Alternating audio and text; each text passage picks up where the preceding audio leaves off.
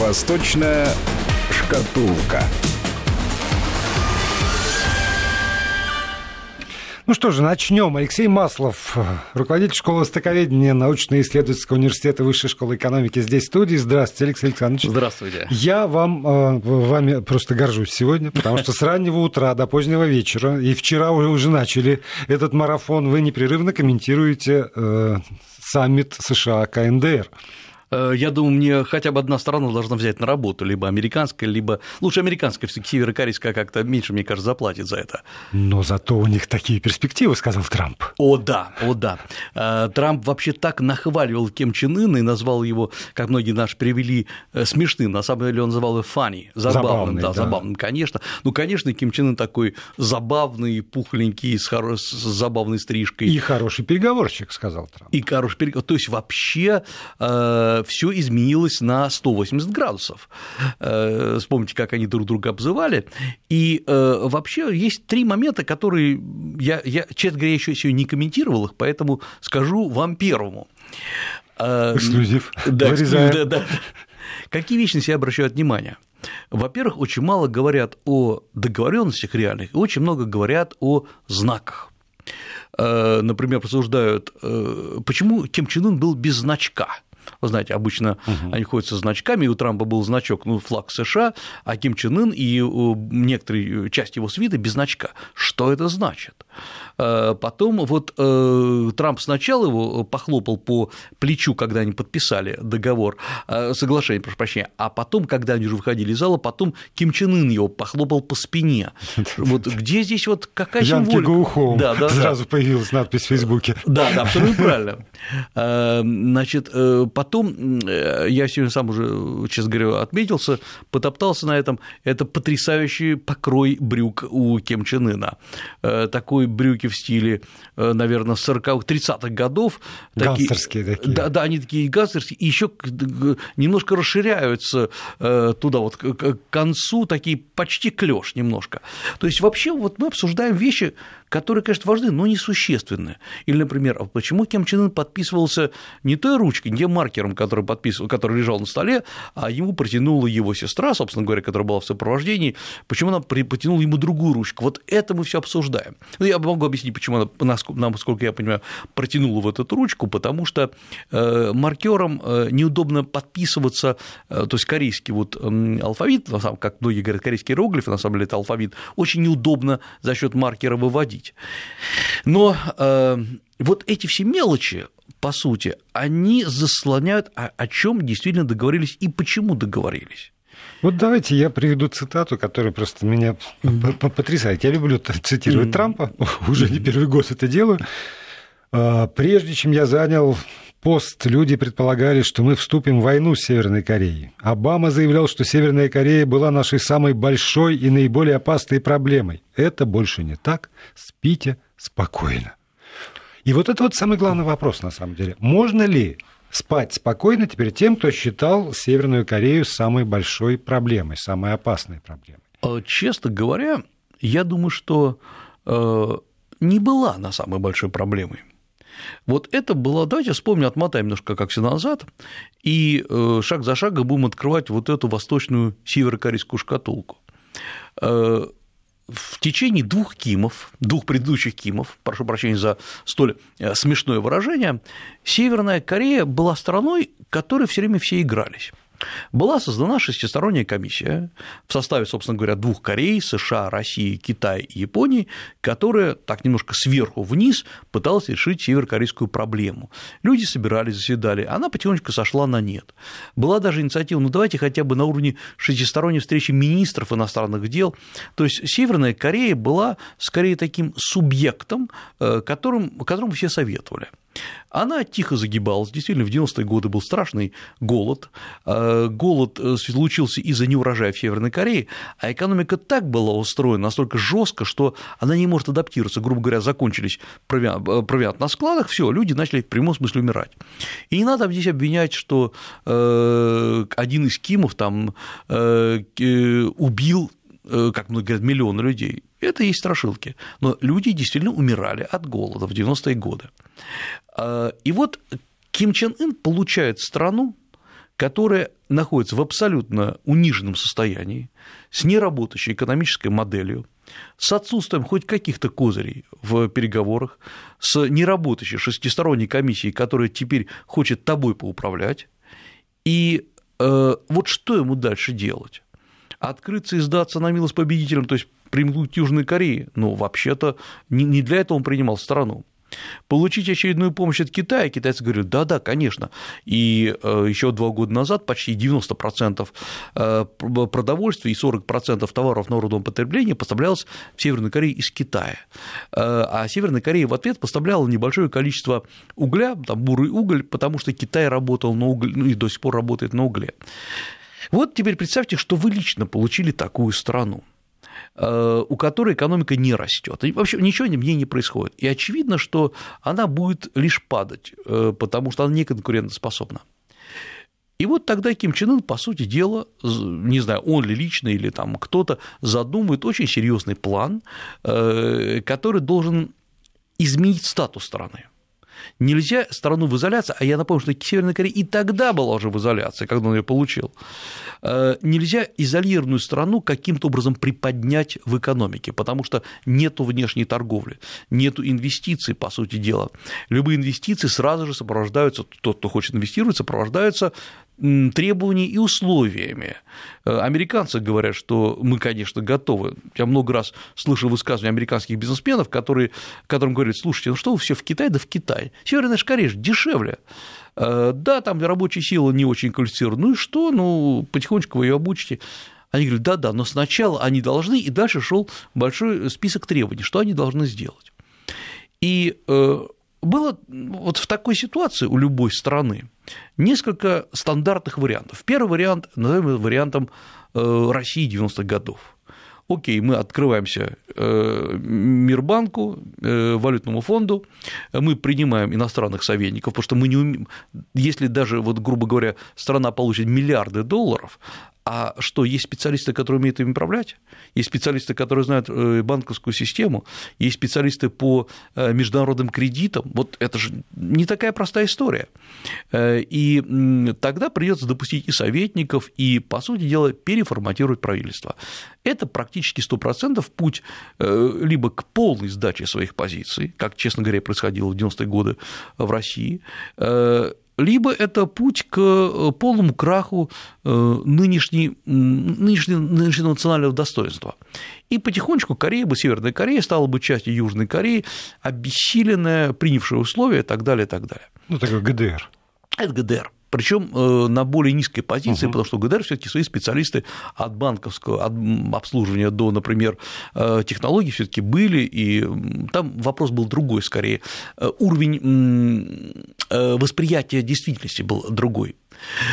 Ну вот, это первый вариант. Это сдача всего, всей страны. И многие говорят, а, собственно, а почему бы нет? Зато миллионы людей станут жить лучше в конечном счете. Во-первых, нет никакой гарантии, что эти люди станут жить лучше до того, как станут сначала жить хуже. Ведь э, открытие границ и открытие экономики – это всегда удар по национальной экономике.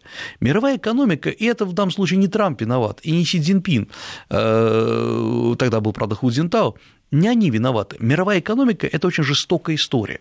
Мировая экономика всегда, видя слабую позицию, слабую сторону и какой-то свободный, свободный рынок, сразу туда рвется и выедает, выедает до конца.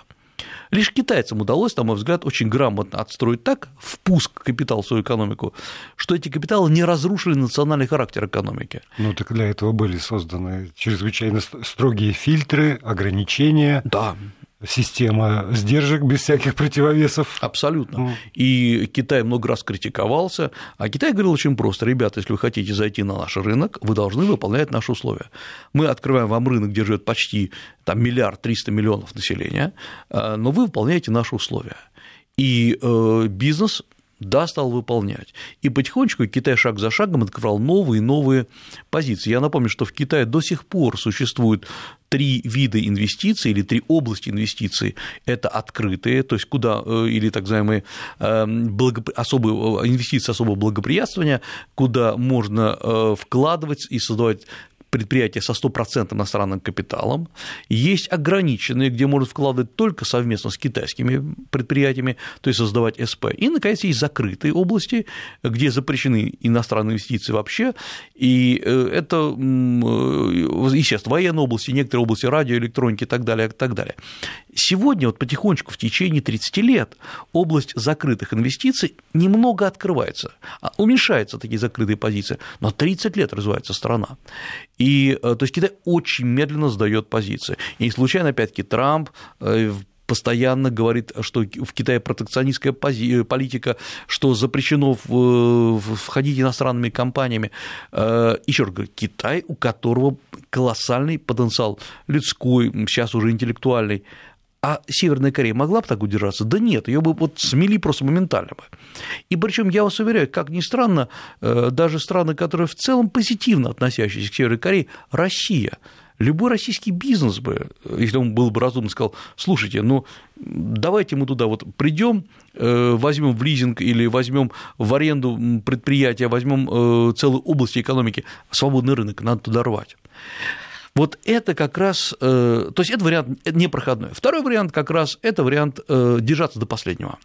Это и есть мобилизационная экономика, это то, что делали два предыдущих Кима, когда э, надо просто все время что-нибудь требовать у других стран и питаться за счет подачек. Давайте честно скажем, половина Африки живет за счет подачек. И что с африканской экономикой? Вот где экономика Руанды?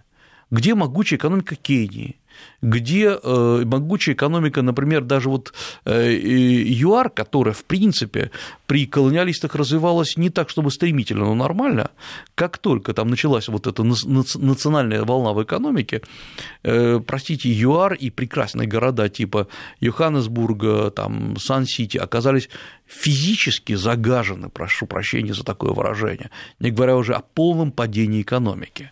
Это значит, что подачки – это плохо. Э, вот, и, наконец, возникает третий вариант. Надо что-то сдать, чтобы получить больше, но не открыть страну. Это то, что делает Ким Чен Ын. И если мы вот сейчас забудем о том, о тех страшных абсолютно обвинениях, которые сыпятся в адрес Ким Чен Ына, и точнее в адрес, в адрес Северной Кореи, и посмотрим на реальное состояние северокорейской экономики в условиях санкций. Э, опять-таки, я сейчас говорю не про современные санкции, которые были введены он несколько, ну, год назад, скажем так, а вообще э, были же введены сначала санкции на, э, на товары группы luxury, ну, например, Россия не могла ввозить икру или богатые, дорогие автомобили э, в Северную Корею. Ну, это так в качестве, может быть, шутки, что ли, хотя Мерседес и ездит по Северной Корее, и э, генералитет на них и ездит. Э, были введены запреты на ввоз там, определенных видов топлива, на двойные технологии. И вот даже в этой ситуации, начиная приблизительно с 2000 2010-2011 года Северная Корея показывает прирост 1,5, 1,2, 1,3% в год. Он невелик прирост. Но давайте вспомним прирост экономики России сейчас. И мы поймем, что в условиях санкций э, рост – это довольно сложная история, но он продолжается. Мы увидим, что, например, большая часть населения, э, подавляющее большинство, там за 50%, э, задействовано в области индустриального производства – а не в области сельского хозяйства и не в области сервисных услуг. И если при этом мы посмотрим, например, на США, где в сервисах задействовано большее число людей, или посмотрим на африканские страны, где большая часть занимается сервисом, проще говоря, услугами. Это, ну, естественно, услуги в США по качеству и по интеллектуальному вкладу услуги в Африке разные услуги, но тем не менее мы должны понимать, что э, одно дело развивать производство, и другое дело развивать сервисные услуги. Вот прачечных до, например, там, ремонта автомобиля. Да. да, абсолютно правильно. То есть э, Северная Корея, как ни странно это звучит, вот, может быть, удивительно кому-то будет, это страна индустриальная.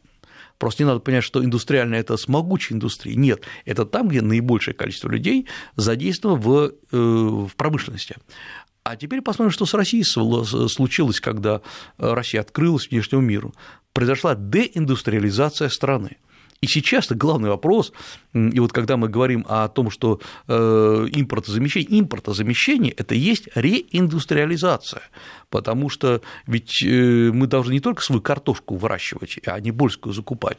Да, да там и сапоги точать. Да, конечно, конечно, конечно. Когда, станки когда, прочее, прочее. Вот, абсолютно правильно. Когда мы станки и даже стальной прокат покупаем в Китае, наверное, это не дело. Это вот остатки деиндустриализации 90-х годов про проблемы Дальнего Востока, которые, где предприятия были просто остановлены.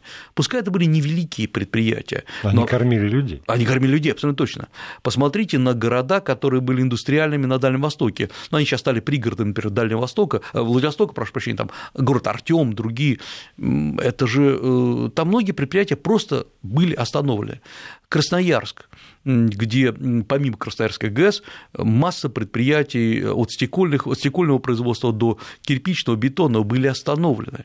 Вот Корея, Северная Корея, не остановила их и продолжает их поддерживать. Да, можно говорить, можно говорить, что это низкое качество товара, все правильно.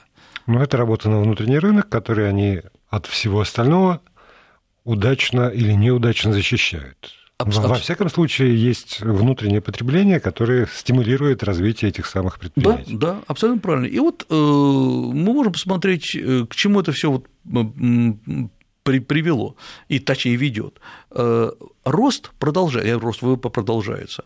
Да, ВВП на душу населения, который, конечно, больше показатель, чем какой там рост, это 1000, 1800 долларов в год. Это очень мало. Э, там, это, конечно, больше, чем, э, меньше, чем в России, и многократно меньше, чем в, эм, там, в Португалии даже, но э, ведь ВВП населения чуть-чуть перерастает, в то время как в России падает. Это к тому, что, в принципе, по показателям, абсолют, не абсолютным, а относительным, Северная Корея начала развиваться в последний год. Это говорит о том, что в Северной Корее идет экономическая реформа. За счет чего она идет? Она идет за счет того, что идет либерализация нижнего и среднего слоя э, промышленности, то есть которая теоретически в конце концов должна э, расширить роль частного сектора, причем не в области сельского хозяйства, а в области как раз производства, индустриального производства. Э, да, это будут сначала опять маленькие лавочки, это будут маленькие заводики, это будут заводики на 10 человек, но идея правильная абсолютно. И вот дальше, чтобы это развитие пошло, нужен, нужен приток капитала, раз, и нужен э, внешний рынок, потому что э, сегодня общий объем э, импорт, экспорта из Северной Кореи составляет там что-то около 6 миллиардов долларов, то есть ничто не составляет. Это, по-моему, цифра еще до санкций, а сейчас-то упало, ну, там, может быть, до 4,5 миллиардов. Это, конечно, ничто. Э, инвестиции э, в Северную Корею никто сейчас вообще не решается назвать, потому что если уж они и идут, то теперь все боятся э, сообщить, потому что сразу подпадают под санкции. Железные дороги в Северной Корее оборудованы на уровне 50-х, 60-х годов. Инфраструктура не работающая. Нужно действительно Э, а, деньги, б, нужен новый менеджмент. Да, но при этом, смотрите, вот вы, это соглашение, которое там э, наш МИД изучает, э, как- как-то комментирует на уровне парламента Соединенных Штатов Америки обеих палат, оно, во-первых, не конкретно, а во-вторых, никто не говорит о том, что санкции будут сняты вот прямо прямо вот сейчас. Наоборот, Помпей выступает угу. и говорит про то, что в Китай собирается поехать разъяснять и, подчеркнуть в очередной раз перед китайским руководством, что санкционный режим должен быть сохранен до тех пор, пока Северная Корея не продемонстрирует там вот свои, свои очередные шаги. Конечно. А как они по-другому могут говорить? Потому что, в принципе, вот США в, дан... в настоящий момент ничего не теряет. Смотрите, что могло произойти. Если бы э, вот Трамп угрожал, угрожал, угрожал, что дальше надо было делать? Бить по Северной Корее, потому что все сказали бы слабак, и мы много раз говорили об этом. Да. Либо надо было делать внутренний переворот, что очень сложно, либо точечным оружием наносить удар по, по штабам, то, что называется, уничтожать э, окружение, Э, и, собственно, самого лидера. И это, конечно, оценилось бы как просто переворот в другой стране. Э, никак, никто не мог рассчитать бы последствий, потому что э, нажать кнопку и нанести удар ответный просто по Японии или по Южной Корее дело, было бы делом там, 10 минут, 10 секунд. Эм, соответственно, выход, вот этот переговорный процесс, это рукопожатие, похлопывание друг другу по плечам, по спине, это выход для США в том числе. Если Ким Чен Ын не разоружается, если он доказывается э, денуклеаризировать свою, э, свою страну, США говорит, ребята, вы все видели, мы пытались сделать максимум мы э, поверили этому странному смешному парню, который нас обманул. Что вы теперь от нас хотите? Вы нас опять будете обвинять в нашей агрессии? Да мы-то сделали все, что могли. Да, но тогда у Ким Чен Ына есть ровно такое же право, потому что Соединенные Штаты Америки взяли на себя, как кажется, обязательства, все-таки некоторые, в том числе и, экономические обязательства. И если этого не делается, то тогда у Ким Чен Ына еще больше э, возможностей, по совету его иранских коллег, сказать, что Трамп нарушил свои обязательства, они не выполняют условия договора, поэтому мы вообще ничем не обязаны, и все возвращается опять на круги своя. А и, и кто тут первичен, яйцо или курица, кто должен сделать этот самый первый шаг и какой? Ну хорошо, вот сейчас э, с учениями вроде как, как бы, несмотря тоже на некоторые угу. сопротивления внутри США, разобрались. А тогда я, я вот что не, не понял совсем. Есть ли хоть какое-то представление вот об этих конкретных шагах, когда можно было ставить галочки. Вот эти сделали это, поставили галочку, тогда наша очередь сделать вот это. А тогда, раз эти сделали вот это, наша очередь, в свою очередь, э, ну, там, э, сделать такую-то. Есть, есть, конечно, есть, да? да. Значит, есть. Единственное, что, во-первых, я так понимаю, что, наверное, процентов 90 не озвучено и осталось за кадром, потому что действительно страны не хотят подставляться. Но э, то, что произошло, это то, о чем говорили все, и Россия, и Китай, и тем более вот США на сейчас на это согласился, это двойная заморозка. То есть Ким Чен Ын прекращает ядерные испытания. Я напомню, что э, последний раз ядерные испытания были проведены, если ошибаюсь, в сентябре 2017 года. С той поры не было. Э, ядерный полигон уничтожен. Э, Ким Чен Ын пообещал уничтожить в том числе полигон для, ядерных, для испытания да, двигателей. И США пошли на вторую часть этой заморозки – это прекращение учений, совместных учений с Южной Кореей. Значит, шаг сделан, отлично. Следующим шагом теоретически Ким Чен Ын должен показать, пригласить э, представителей США и наверняка МАГАТЭ показать уничтожение ядерных э, зарядов и э, раскрыть в известной степени свои карты, потому что оружейный плутоний создавался в течение как минимум 7-8 лет, вот активно, конечно, в течение последних двух лет. И по разным, даже не подсчетам, а разным оценкам, а в основном они идут от южнокорейских экспертов, там есть э, от 10 до 50 э, боезарядов, точнее всего вот этого оружейного плутония. Который нужно уничтожить. Давайте нужно сейчас прервемся да. на новости, а потом продолжим уже разговор с Алексеем Масловым. Алексей Маслов, руководитель школы востоковедения Высшей школы экономики. Здесь в студии, Алексей Александрович, остановились на а, вот этом а, э, арсенале ядерном Северной Кореи, который, конечно же, если говорить о полной денуклеаризации полуострова, нужно уничтожать. Для этого ведь тоже нужны технологии. Да, конечно, потому что не просто э, технологии для уничтожения, но и для переработки и э, плутония, и урана, потому что э, установки по обогащению-то они есть но установки по уничтожению – это абсолютно отдельная технология, и я думаю, что американцы будут готовы предоставить. Конечно. Да, это вообще, вот когда мы говорим о том, в чем они будут сотрудничать, да хотя бы в этом – а, потому что здесь, я думаю, что есть, если вот отвлечь именно о, от того, кто там, как будет уничтожаться, вопрос технический. Вопрос в том, что наверняка есть та дорожная карта, что на что меняем.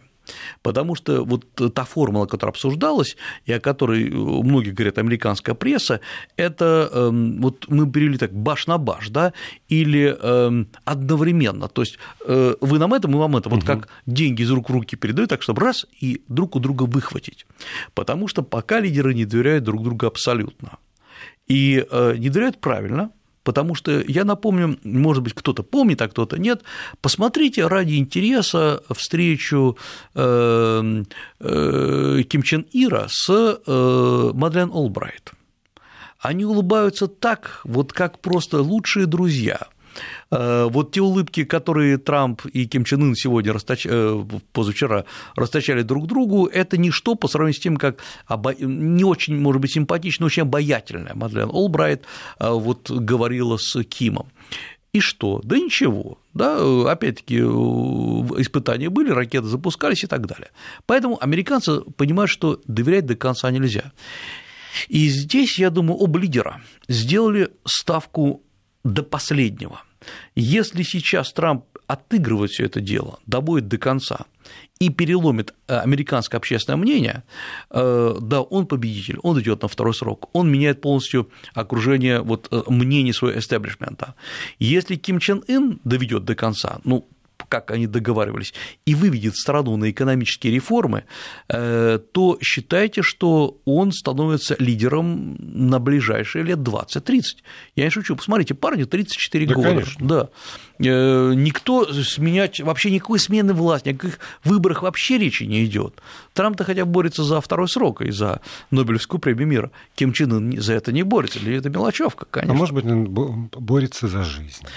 Он борется за жизнь, конечно. Потому что окружение же тоже раз, разнородное внутри Северной Кореи. Э, вы знаете, и за жизнь Северной Кореи, и за свою собственную.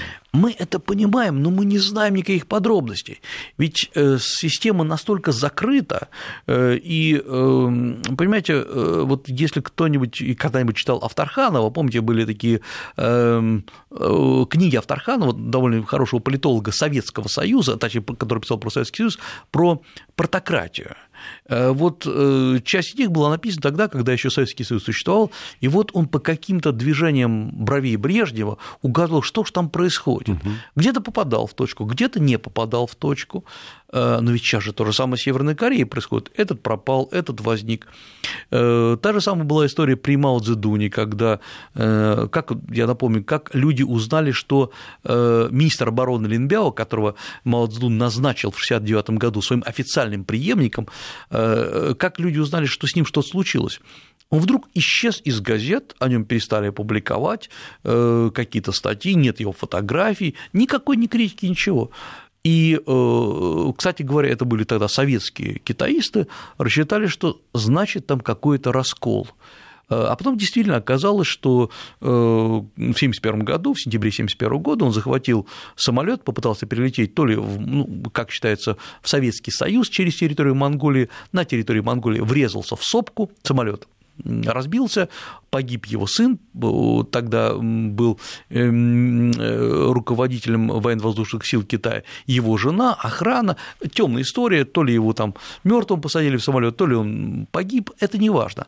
Но э, самое главное, что никто не мог понять, что произошло, и опять-таки по косвенным признакам установили.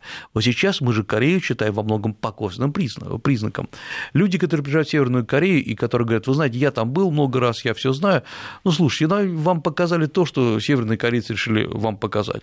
Я это знаю по себе, знаю по э, хорошим специалистам, которые, э, там, кореисты, которые прекрасно понимают, что им показывают хорошую, интересную картинку, э, и ей не надо верить, правда, тут и не надо и плеваться во все стороны. Э, вот э, зато мы знаем, что происходит в США вокруг этого.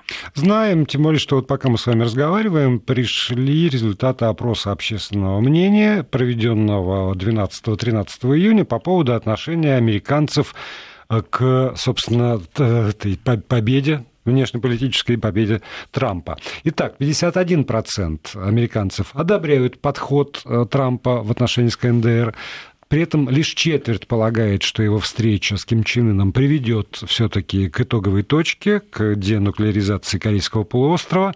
Еще 39% полагают, что встреча лидеров двух стран снизила угрозу ядерной войны. 34, 39 всего, заметьте. 34% угу. считают, что она вообще ничего не изменила. И около 40% опрошенных не верят, что США и КНДР будут выполнять свои обязательства, данные в Сингапуре. 26 уверены в обратном, 34 отказались дать определенный ответ. Ну, понятно, что это такой экспресс-опрос, который провели социологи Соединенных Штатов Америки, но э, меня, честно говоря, удивило э, вот это отсутствие, э, ну, даже не доверия к Трампу, а просто надежд Потому что 51%, которые, в принципе, одобрили это дело, и 39, которые считают, что вот они могут спать спокойно, Трамп, вот это вот я опять, это не так, спите да. спокойно, только 39% поверили. А, ну, вообще-то, это вопрос не веры и неверия, это вопрос понимания э, политической культуры Кореи, ну, именно Северной Кореи и, кстати говоря, Азии в целом. А может быть, и Трампа в том числе. И Трампа в том числе, конечно. Вы знаете, во-первых, э, нечего на зеркало пенять. Посмотрите, что произошло сейчас на семерке. Угу. Ну, кто вообще мог предположить еще до там, два, э, полтора года назад, до, до вступления в Трампа, что семерка между собой не может договориться? Страны абсолютно одинаковые культуры, ну, все-таки западная культура. Как они будут чемпионат мира по футболу проводить? Расплевались Трамп с Трюдо. Абсолютно правильно, да. Э, Причем э, Трюдо говорит при, при Трампе одно, Трамп уезжает, он говорит после этого другое ребята, вот э, я, я честно говорю, я небольшой критик, это скорее совсем не критик э, западной системы управления, но вы между собой не можете, вы друг друга не можете понять. Вопрос, например, если провести сейчас среди американцев вопрос, э, вы больше доверяете Англии, чем, или там Канаде, своему соседу, чем Корее, да, скажут, Канаде больше доверяем, но ведь Канада точно так же ведет себя странно. Вы президенту своему доверяете? Все скажут нет, но при этом этот президент, я имею в виду Трамп, э, выполняет шаг за шагом свои предвыборные обещания. Вот, честно говоря, общественное мнение, конечно, важно, и в Америке очень важно, но это не мнение профессионалов, это не экспертный опрос. Это мнение электората. О, да, это мнение электората, который, э, у которого поинтересовались, доверяете ли вы Северной Корее. Э, вы знаете, есть, я, мы как-то говорили об этом, я приду простой пример. Вот попробуйте у любого американца спросить, кто является э, руководителем Франции, руководителем Германии, я уж не говорю про угу. руководителя Албании, Польши или Чехии. И где они расположены. Где, да. И не то, что все говорят, что американцы тупые, нет, потому что этот вопрос их не, не интересует, это не тема для их размышлений. Но про кто такой Ким Чен Ын, они все скажут, да, угу. это плохой парень со странной стрижкой в, э, в, в забавном костюме. То есть э, вот поэтому у них у всех сразу возникает мнение по этому поводу. Э, парадокс общественного мнения всегда заключается в том, что люди формируют свое мнение под воздействием того, о чем услышали, а не в том, чем они являются экспертами. Э, я думаю, что проблема вот сейчас даже не современной Америки, а вот этого общественного мнения на мой взгляд, то, что Трамп впервые за многие годы существования США начал решать азиатские проблемы. И вот если чуть-чуть отодвинуться от Северной Кореи, я думаю, что Северная Корея – это пункт, но не конечная точка. Конечная точка – это э, Китай, конечно. Китай. Да. Конечно. Вот очень интересно, мало кто заметил, Трамп по, на пресс-конференции сказал, что, э, вот подчеркнув свое продолжение дружбы с Си Цзиньпином, с лидером КНР, он сказал, по дороге, в смысле, по дороге домой из Сингапура, я, скорее всего, ему позвоню. То есть он пока что, ребята, да, мы тут... Ну и э, Помпео сказал, что вот этот визит в Китай, он тоже очень важная часть этой программы. Мы прервемся ненадолго и потом вернемся к разговору. Продолжаем разговор. Алексей Маслов, руководитель школы востоковедения Высшей школы экономики. Здесь в студии. Алексей Александрович, вот знаете, пока тут вот э, шла эта пауза, о чем mm. я задумался. Если бы э, спросить, например, граждан Российской Федерации по поводу даже не, не то чтобы саммита США КНДР, а вообще по поводу вот этого северокорейского кризиса, у меня такое ощущение, что данные так или иначе смогли бы зафиксировать отсутствие интереса. То есть это, э, может быть, я ошибаюсь, дай бог, но мне кажется, что э, это настолько не наша проблема. Ну, то есть не проблема, э, которая осознается населением, остается народом. И вообще все, что происходит на Дальнем Востоке, ну, там вот еще как-то вот Китай, да. А вот даже российский Дальний Восток, а уж тем более там Северная Корея, это вообще на другой планете. А я думаю, что, во-первых, тут очень важно, среди как, населения каких городов мы будем проводить опрос. Потому что если мы возьмем вот среднюю часть России. Ну, густонаселенную. Густо, ну, мы возьмем, скажем да. так, города э, средней части России до Уральских гор и чуть за Уральскими горами э, и большие города, они живут по принципу э, выживаемости, самовыживания. То есть они думают о своих проблемах. Это, кстати говоря, нормальная история, да, да, потому что ну, что же человек-то будет думать о Северной Корее, когда тут пенсионная реформа, в общем, более для него значима. Э, но вопрос в том, что российский человек или русский в целом, он не воспринимает любые проблемы Дальнего Востока, российского ли или зарубежного, как проблемы свои. Это э, как раз разрушает полностью концепцию вот этого евразийского сознания, потому что ну, не мыслит русский человек, опять-таки российский человек, не мыслит категориями, как мы будем интегрировать экономику с Южной Кореей или как мы будем с Китаем интегрировать. Вот спросите любого не специалиста, обычного обывателя, абсолютно ни в коем случае не расиста, а вот обычного человека, как вы считаете, допустить Китай в, в российскую экономику или нет? Нет. Нет, когда вот просто были опросы, можно взять угу. опрос сказать, слушайте, ну Россия же часть вот этой Азии, как мы говорили, там две трети, может быть, больше территории лежит в азиатском пространстве. Почему нет? И вам придут сотни э, доказательств и реальных, и нереальных, и захват экономики, и то, что китайцы вывозят лес, и то, что, хотя они уже там не вывозят в каких-то масштабах, то, что они грабят российскую экономику, хотя это уже не так. Эм, и вот самое главное, что есть э, мнение, которое иррационально, которое не основано на реальных фактах.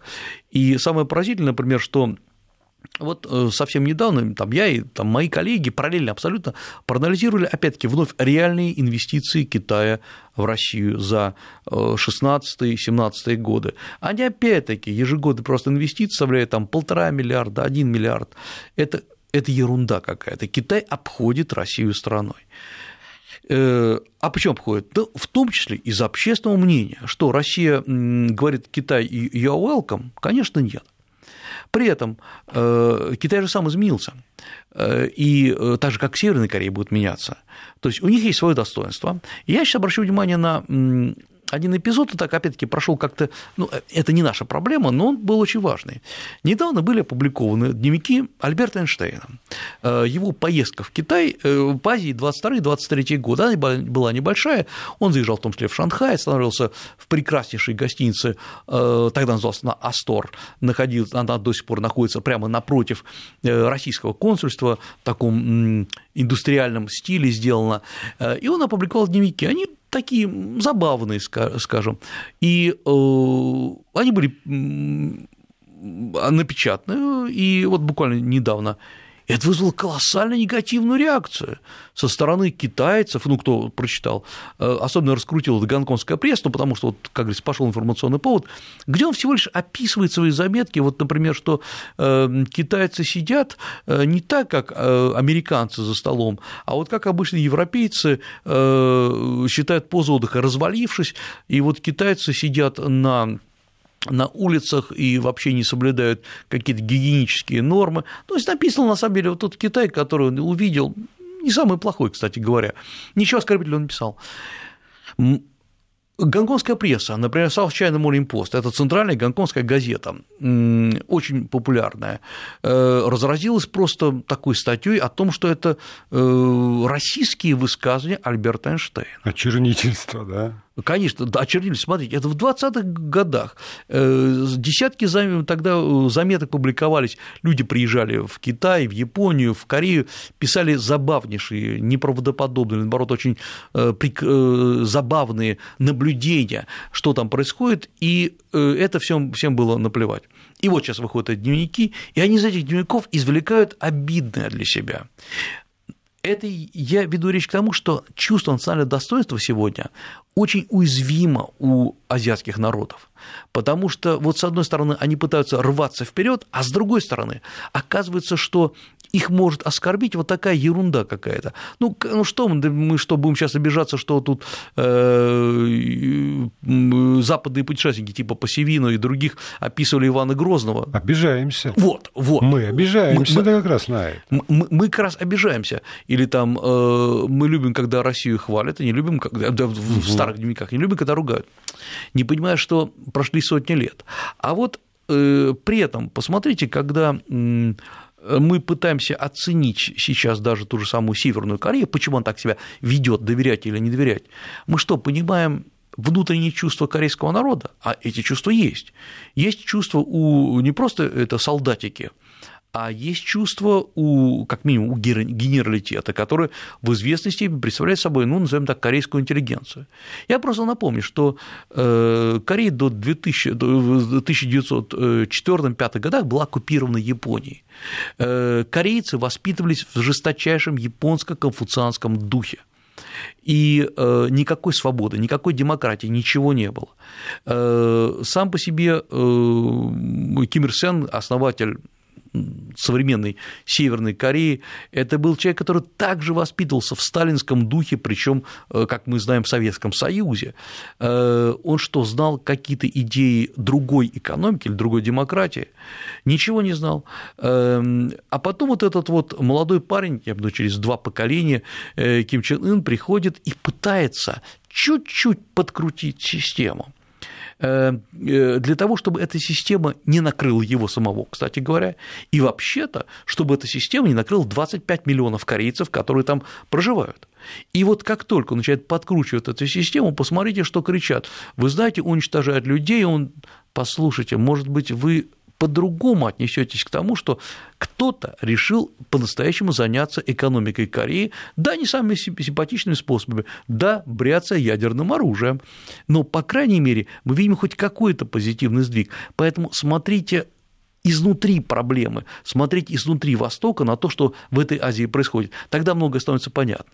Тем более, что Ким Чен Ына есть все таки опыт э, и Советского Союза, и да. Горбачева, и и много чего еще есть. Опыт у него, и он, основываясь на этом, иногда печальном опыте, вынужден предпринимать какие-то шаги. Хотя, конечно, хочется, чтобы побыстрее. Ну, на этом сегодня все. Спасибо большое. Алексей Маслов, руководитель школы востоковедения Высшей школы экономики, завершает сегодняшний выпуск «Восточной шкатулки». Встретимся через неделю.